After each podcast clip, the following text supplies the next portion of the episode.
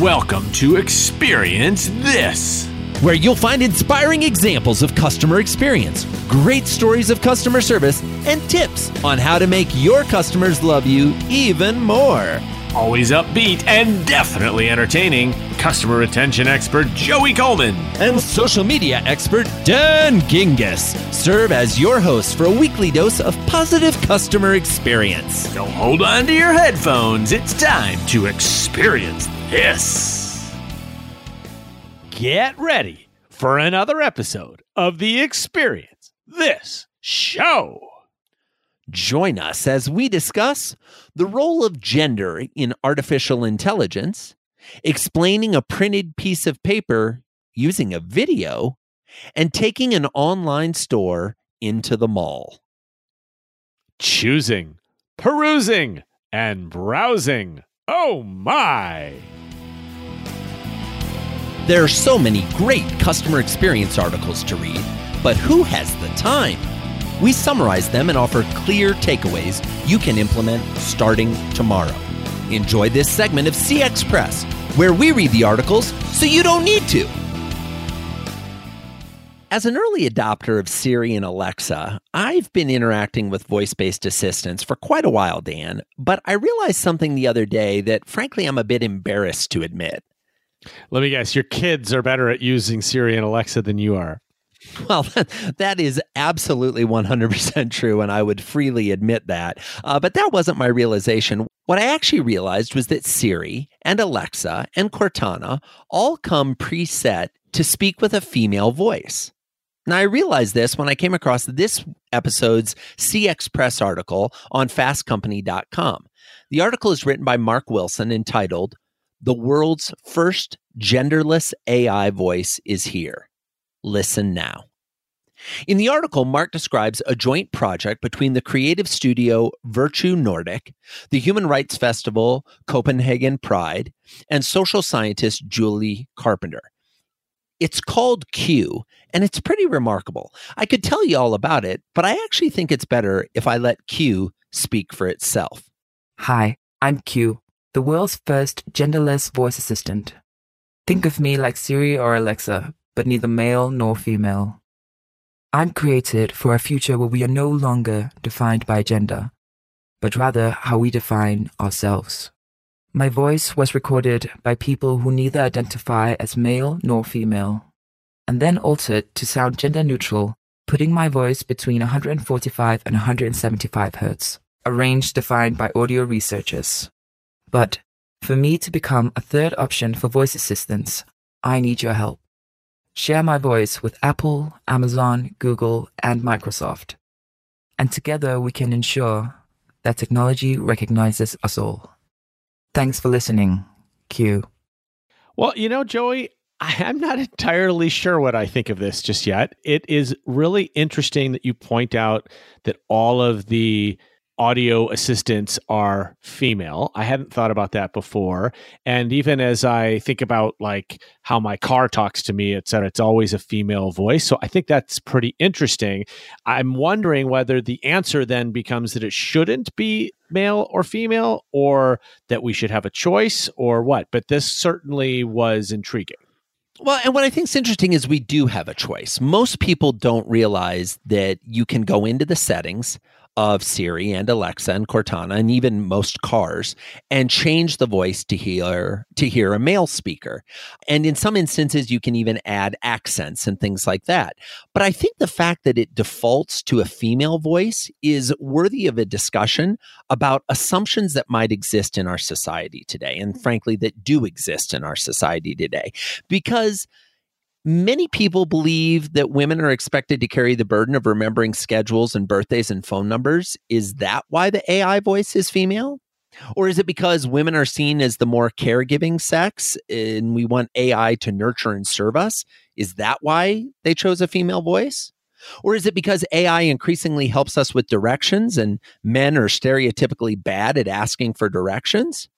Or is it just the case of technology developing at a rapid pace with teams that grossly lack any gender diversity that the leading AI tools all default to these female voices.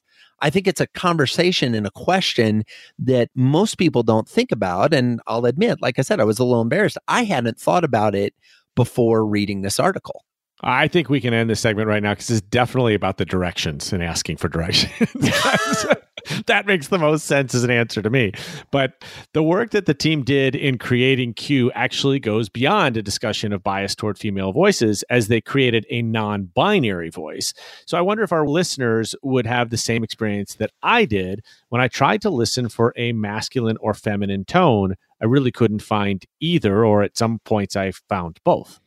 You know, I had the exact same experience, Dan, and that's probably because when they developed Q, the team sampled several real voices from non binary people. They then combined them digitally and created one master voice that cruises along between 145 hertz and 175 hertz. That's right in the sweet spot between male and female normative vocal ranges. So then they took that and tested the voice on more than 4,600 people who identify as non binary from Denmark, the UK, and Venezuela, and asked them to rate the voice on a scale of one to five, with one being male and five being female. And then they kept tuning the voice with more feedback until it was regularly rated as being a three or gender neutral.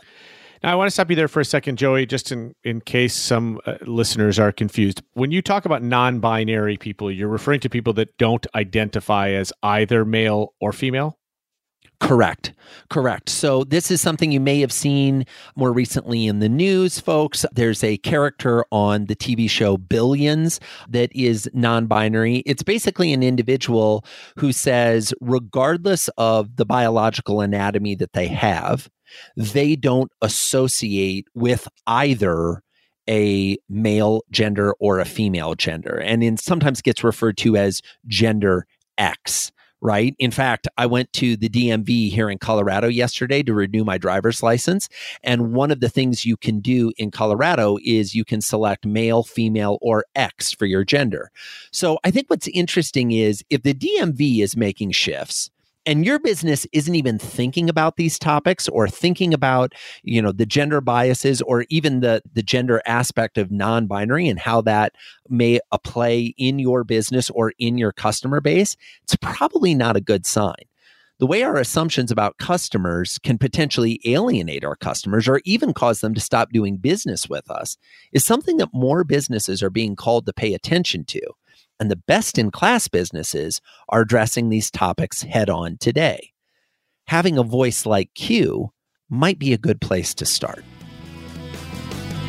Just because you have required elements of your business doesn't mean they need to be boring. It's time to get creative, have some fun, and make people sit up and take notice. Get your customers talking when you make the required remarkable.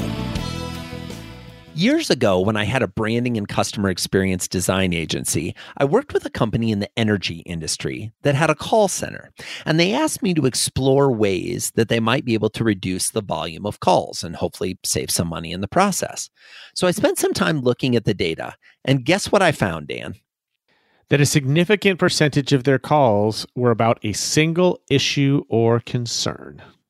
Exactly. The answer was right in front of us. It was in the data. Any guess as to what the calls were about? Well, if I can take my experience in the credit card industry, I'm going to say that it has something to do with the bill they receive every month. You guessed it, brother. Indeed, customers called in because they didn't understand their monthly bill. Now, I know that may seem odd, but the volume of calls from people that didn't understand either what they were being charged or why they were being charged or even how much they were supposed to pay was absolutely staggering. Okay, so we usually focus on the positive here on the uh, experience this show, Joey. So, what makes you bring this particular issue up? Well, I was reminded of this past experience because this month I received my regular monthly energy bill from the energy company I have now. And along with it, I received an email. Now, this came from Xcel Energy, the company we use here in Colorado to light and heat our home. And it included an explanation video about my bill. Now, we're going to link to the video in the show notes for episode 68 at experiencethisshow.com. But to give you an idea of what the bill covered, here's the audio that runs on the video. Welcome to your video bill explanation. We've analyzed your electric and natural gas use for this month, setting aside bill adjustments like credits or other charges. Your usage compared to last month is lower. This has caused your bill to be lower by the amount shown. Typically, the cost to heat and cool your home accounts for the largest portion of your bill. You may have noticed over the past month the weather was colder, which can have a significant impact on your bill. The weather this month caused your heating system to run longer and therefore cost more. There may have been other factors that caused your bill to change this month besides the weather and those items previously mentioned. These factors could include changing thermostat settings, changes in appliance use, and changes in the number of people in the home, or could even signal an equipment or system problem.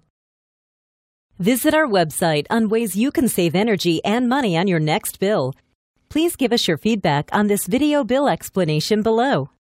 So I think this is totally, totally cool. And I'm proud of you, buddy, because not only did you use less energy, but you saved $47 that month. Which is- I saved $47. It was nice. Yeah. So, folks, when you listen to the audio, it says you saved money. On the video, they actually flash up the amount so they don't have to re record the video for every saving. But the fact that they say, hey, look, you saved money, and then they show you how much you saved, like to be candid, and maybe I should do a better job of this. If my energy bill is within a band, it just auto pays you know what I mean? Like, I know that it's going to fluctuate over the seasons, but to me, as long as it's within a certain range, I don't pay a lot of attention to it. So I didn't necessarily notice that it was $47 lower that month it would have auto paid and then I might have noticed a month or two later. But the fact that they called it out was kind of nice. I also thought it was cool because, as it turns out, we were out of town for 10 days. So that explains the reduced usage. But I thought it was interesting that they commented on the colder temperatures that might have made my bill more expensive. Now, while this created a little bit of confusion because my bill was actually less expensive, I give them props for trying the video explainer obviously we see that their logic tree could use a little more tweaking and a little help so as to not include that discussion about the higher temperatures or the colder temperatures resulting in more energy use but at least they were moving in the right direction. Yeah and, and this is really i mean these videos are done with these variables that are inserted in and it seems like what happened here is that an extra variable was included or or maybe you know the the higher temperatures or lower temperatures did affect your bill negatively. It's just that the fact that you weren't home off more than offset that, right? So just because the net was a savings, this probably did help you. But I, I also liked how they called out these potential factors that can contribute to a change so that you can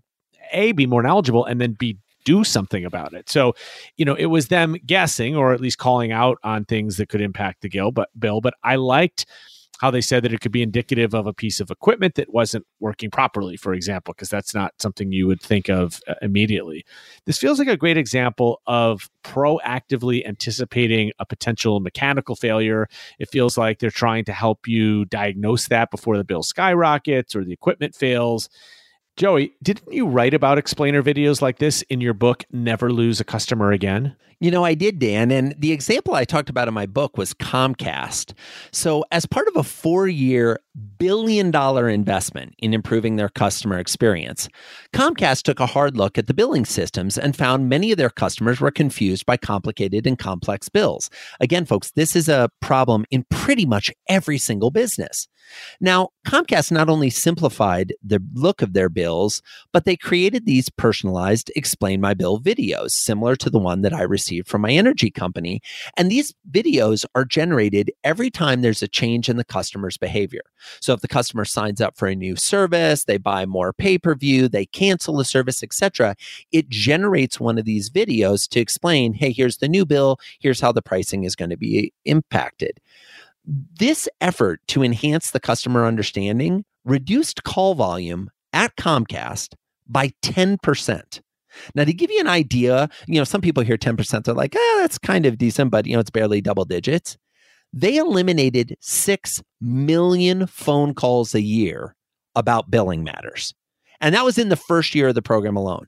This saved Comcast customers 2.5 million hours of call time and countless amounts of frustration. Not to mention making for a lot better experience for their call center agents who weren't answering the same question again and again how much do i owe and why is my bill this price this month and you know we talked about this last episode but i love when solutions benefit both sides of the coin. And in this case, this is great for the customer because it's more explanatory. It's a better it's a better experience, but it's also great for the company because think about how much money you can save by eliminating that many calls and that many uh, hours of call time. So that's great for both parties, which I love. I would be remiss also if I did not tell you that we also talked about Comcast in episode 55 and their voice remote.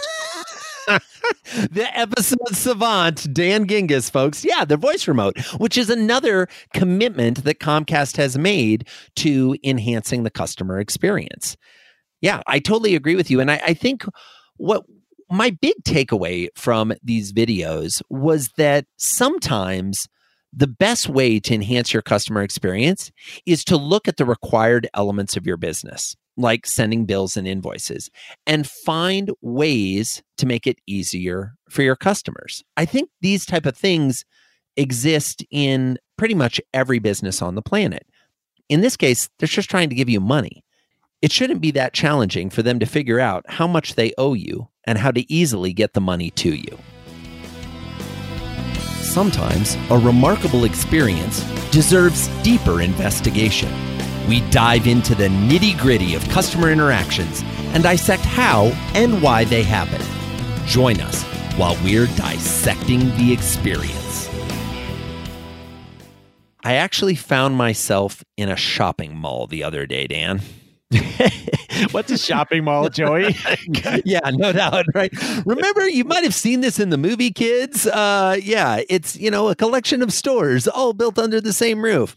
Well, the reason I was there isn't important, but I did see something that I was super excited to talk about on the podcast. I came across my very first Amazon four star store. Have you seen one of these in the wild before, Dan? So I know I have not seen one, although I just recently saw like a little Amazon pop-up store, but it was only for their products, like for, you know, the Alexa products, for example. Right, right. So Amazon's experimenting with a lot of different ideas right now. They have Amazon bookstores. Then they have the Amazon stores where you can walk in and whatever you put into your cart, you know, it's often food type things, it charges you automatically when you walk out. This is yet another experiment, I feel like, in the retail space. And let me describe what the store looks like. And don't worry, if you want to see pictures, go to episode 68 show notes on our website at experiencethisshow.com and you'll see a bunch. But the store is located in a traditional storefront at the mall. And to be honest, is laid out like a regular retail establishment with shelves along the outer walls and a bunch of tables and displays set up throughout the space. Now, here's where it gets interesting there were parts of the setup that I loved, but there were parts that I definitely felt could be improved. Well, so not enough for an I love it, I can't stand it assessment, though? No, not full on. Okay. It wasn't that bad, but I definitely had some preconceived notions about what a retail space might be. And it ended up in some ways living up to those and in some ways not. And I just thought it might be interesting for us to talk about. Well, yeah, and especially preconceived notions when the name Amazon is on it, which I would imagine would change your expectations quite a bit. Exactly, exactly. So let's let's talk about some of the positive things first. I loved that Amazon is trying some real world, in real life physical stores where I can go and see the items that have received four stars or higher. So that's the criteria. Everything in the store has received reviews of four star or higher. So you know it's quote unquote their best products. They also had this really interesting thing where they have digital price tags on all the items that update in real time to match the website. I found this fascinating and intriguing, and there were multiple people in the store that were kind of watching the price tag and seeing if it would change. Now, it's obviously not changing every second, but the fact that they can change all the pricing in the store to match online kind of addresses one of the major issues that a lot of retail places are facing, which is you know, I go into a store lots of times, a bookstore, and I'll look at a book and I'll open the Amazon app and see how much it costs on the Amazon app. And as a general rule, it's usually significantly cheaper. So I take a photo of the book and I order it on Amazon when I get home. Wait, you you do that too? I do that too. Every, everybody does this, right? And so I think the fact that they just kind of acknowledge this and they put the digital price tags on it eliminates that, which is no surprise because they are the biggest store in the world, right? In that regard. The other thing that I thought was really fantastic was that the staff was super friendly. They were very welcoming. They actually were explaining the concept of the store. They asked if I needed anything. And what was interesting is when they didn't have the thing I asked about. So I asked, you know, do you have those little security covers for the laptop camera? Because they had a whole section of tech stuff. The sales associate said, we really should have something like that. And I'm surprised we don't. What was great is that he showed empathy, kind of missed an opportunity to say something like, I'll suggest that to management, or I'll see if we can get that in in the future. But the fact that they were just striking up a conversation and being friendly really stood out, especially given most retail experiences that one would have in a mall, where it seems like the sales staff is almost irritated that you've come into the store. Well, and also, what's fascinating about this is that this is what you don't get with the traditional Amazon experience, right? You don't get that human element because it's all online and that can be great because it's fast and it's cheap and all that. And I was wondering when you introduced this story about what the staff was going to be like because we know that Amazon does a great job of customer service and customer experience online, but very few of us have ever talked to a human being at Amazon. And so it stands to reason that they would also be good at hiring in real life. Yeah, one would hope, and at least in my experience, that was the case, which I, I thought was great, and and that part definitely lived up to the Amazon brand if I may, I'd love to segue into some of the things that kind of didn't live up to the Amazon brand, at least in this initial visit for me. Well, as always, Joey, you do not need my permission. Yeah, well, I appreciate that, but uh, you know, I I, I want to be very clear. I'm not being critical. By the way, I'm an Amazon stockholder, right? So I want Amazon to do well, but I think they're experimenting and anytime a brand is experimenting we want to give them time to enhance the experiment right and improve the experience so when I walked into the store, first of all, and you can see this in the photos, I definitely encourage folks to go check out the photos on the show notes. There is a ton of stuff in this store. I mean, a ton of stuff. And it didn't really seem that organized or categorized well. It was kind of weird. Like the books were next to the cooking materials. And, you know, the tech stuff was all the way in the back, but then there was some tech stuff on a kiosk in the front. And it just, it lacked the clean, crisp online interface, which I've come to appreciate at Amazon. And it just was a little bit of a brand disconnect for me. In fact, I found myself comparing it to the Apple Store, which I realize is a really unfair comparison because Apple has a handful of products and Amazon has hundreds of thousands of products. But by comparison, because there's actually an Apple store in this mall as well. The Apple store is really clean and sleek, and there's, you know, just the few individual products that you're excited to see. Whereas the Amazon store felt like, well, here's a bunch of stuff that you might be interested in. Yeah. And it's, which is kind of the Amazon way, right? Is that we have everything in the world. Exactly. But I think in their branding and saying, well, these are the four star items is an effort to say we're not going to show you everything. I almost wondered what it would be like to have the Amazon 4.9 store. Right? Or like what would it be like if they truly only showed the 5-star items? Would they have enough to fill a store? I imagine they would, but I don't know how that works in terms of the retail traffic. So that was kind of interesting. The last thing I'll comment on when I was leaving the store, they had one of those little kiosks where you could push the buttons and give a review on what our experience was like. I thought that was great. And especially because Amazon is so well known for reviews, I wanted them to have stars on the buttons instead of faces right? I wanted because Amazon is so about the one to five star review. I wanted to be able to give the store a four star review or a five star review. I probably would have done a four. And it would have been really cool if after you did that, it prompted you if you wanted to write a review. Because I think what that would do is not only get them some interesting reviews and some interesting feedback for their store and their concept, but it would condition me as an Amazon shopper. I don't, I buy a lot of stuff on Amazon and I rarely, if ever, do reviews.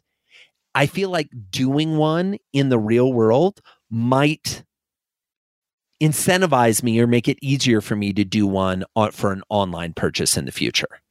Yeah, I agree. And I, I think another interesting thing, and I haven't been to one of these stores, but I wonder if they could do something to recommend to you alternatives that you can go on to Amazon and order and obviously if you're a prime member have in 2 days or even you know sometimes it's same day delivery for free and therefore sort of expanding the walls of the physical location to be broader because you might be walking around saying well you know darn it I don't they don't have that security cover for my laptop. But if there was some way for them to say and here it is you know just hit go and i would have bought it right there I would have bought it right there. I totally agree with you. You know, and I realize I'm saying I would have bought it. I would have purchased it is probably better grammar. Sorry, since I know we have some grammarians that listen. I would have bought it. Yeah, I would have purchased it, is the way I would get out of that gram- grammatical snafu. But yeah, that's a perfect example, Dan, of how they could continue to enhance it. But I will say, I love that Amazon is pushing the envelope. I love that they're experimenting with new offerings like these real world bookstores and now the four star stores. If their behavior online is indicative of how they're going to approach these physical stores, I expect that there's going to be a great deal of iteration and enhancement in the weeks and months to come. And so my review of the four star store, well, somewhere between a three and four stars today in its current design, with a clear opportunity to move to five stars in the not too distant future. We've talked, you've listened. Now it's time to act. There are many things you could do to take what you've learned in this episode and implement it but at times that can feel overwhelming. Instead, why not just focus on three takeaways? Takeaway number one Have you explored how gender assumptions may be negatively impacting your organization? The new genderless voice of Q offers a fascinating example of how changing assumptions can create more inclusive, more intriguing offerings. What are you doing to consider the role gender plays in your product and service offerings? How can you be more conscious of the wide variety of customers and employees that you interact with and how they may view your assumptions or non conscious decisions when deciding whether or not they want to do business with you? Takeaway number two Are you constantly looking for ways to make doing business with you easier? If your customers don't understand their invoices or bills, you're preventing them from paying you which has a tremendous impact on cash flow and the long term sustainability of your enterprise. What are you doing to make understanding your charges and fees easier? Do you proactively let customers know when their bill is going to be higher or lower and then offer insight as to why and suggestions for how to get it back to normal? Every business has a required component around billing and or collecting revenue. When was the last time you explored these parts of your operation to make sure you were creating remarkable experiences for your customers? Takeaway number three Are you willing to try bold new things? The number one online retailer in the world is actively and aggressively rolling out physical, real world offerings, taking the best elements of their online brand, things like great pricing that shifts with demand, seamless service, and a search functionality that puts the highest ranking items at the top. Amazon is forging into new offerings. They aren't afraid to learn as they go, and they aren't afraid to take risks. Are you like Amazon or are you stuck in delivering business as usual? What could you do to explore new ways to interact with your customers in new places, especially when it comes to the venues and formats that your brand is not currently known for? And those are the three takeaways for this episode. If you listen to the show regularly, and we know many of you do, but haven't had the chance yet to give us a review on iTunes, we would greatly appreciate it if you would take just a few minutes. It really does take less than five minutes and zip over there to share your thoughts. One of the best ways for podcast listeners to be exposed to our show is with listener reviews. And the more reviews, the better we will do in Apple search listings. As always, thank you for your support and thanks for listening. Wow! Thanks for joining us for another episode of Experience This. We know there are tons of podcasts to listen to, magazines and books to read, reality TV to watch. We don't take for granted that you've decided to spend some quality time listening to the two of us. We hope you enjoyed our discussions, and if you do, we'd love to hear about it. Come on over to experiencethisshow.com and let us know what segments you enjoyed, what new segments you'd like to hear. This show is all about experience, and we want you to be part of the Experience This show. Thanks again for your time, and we'll see you next week for more Experience This.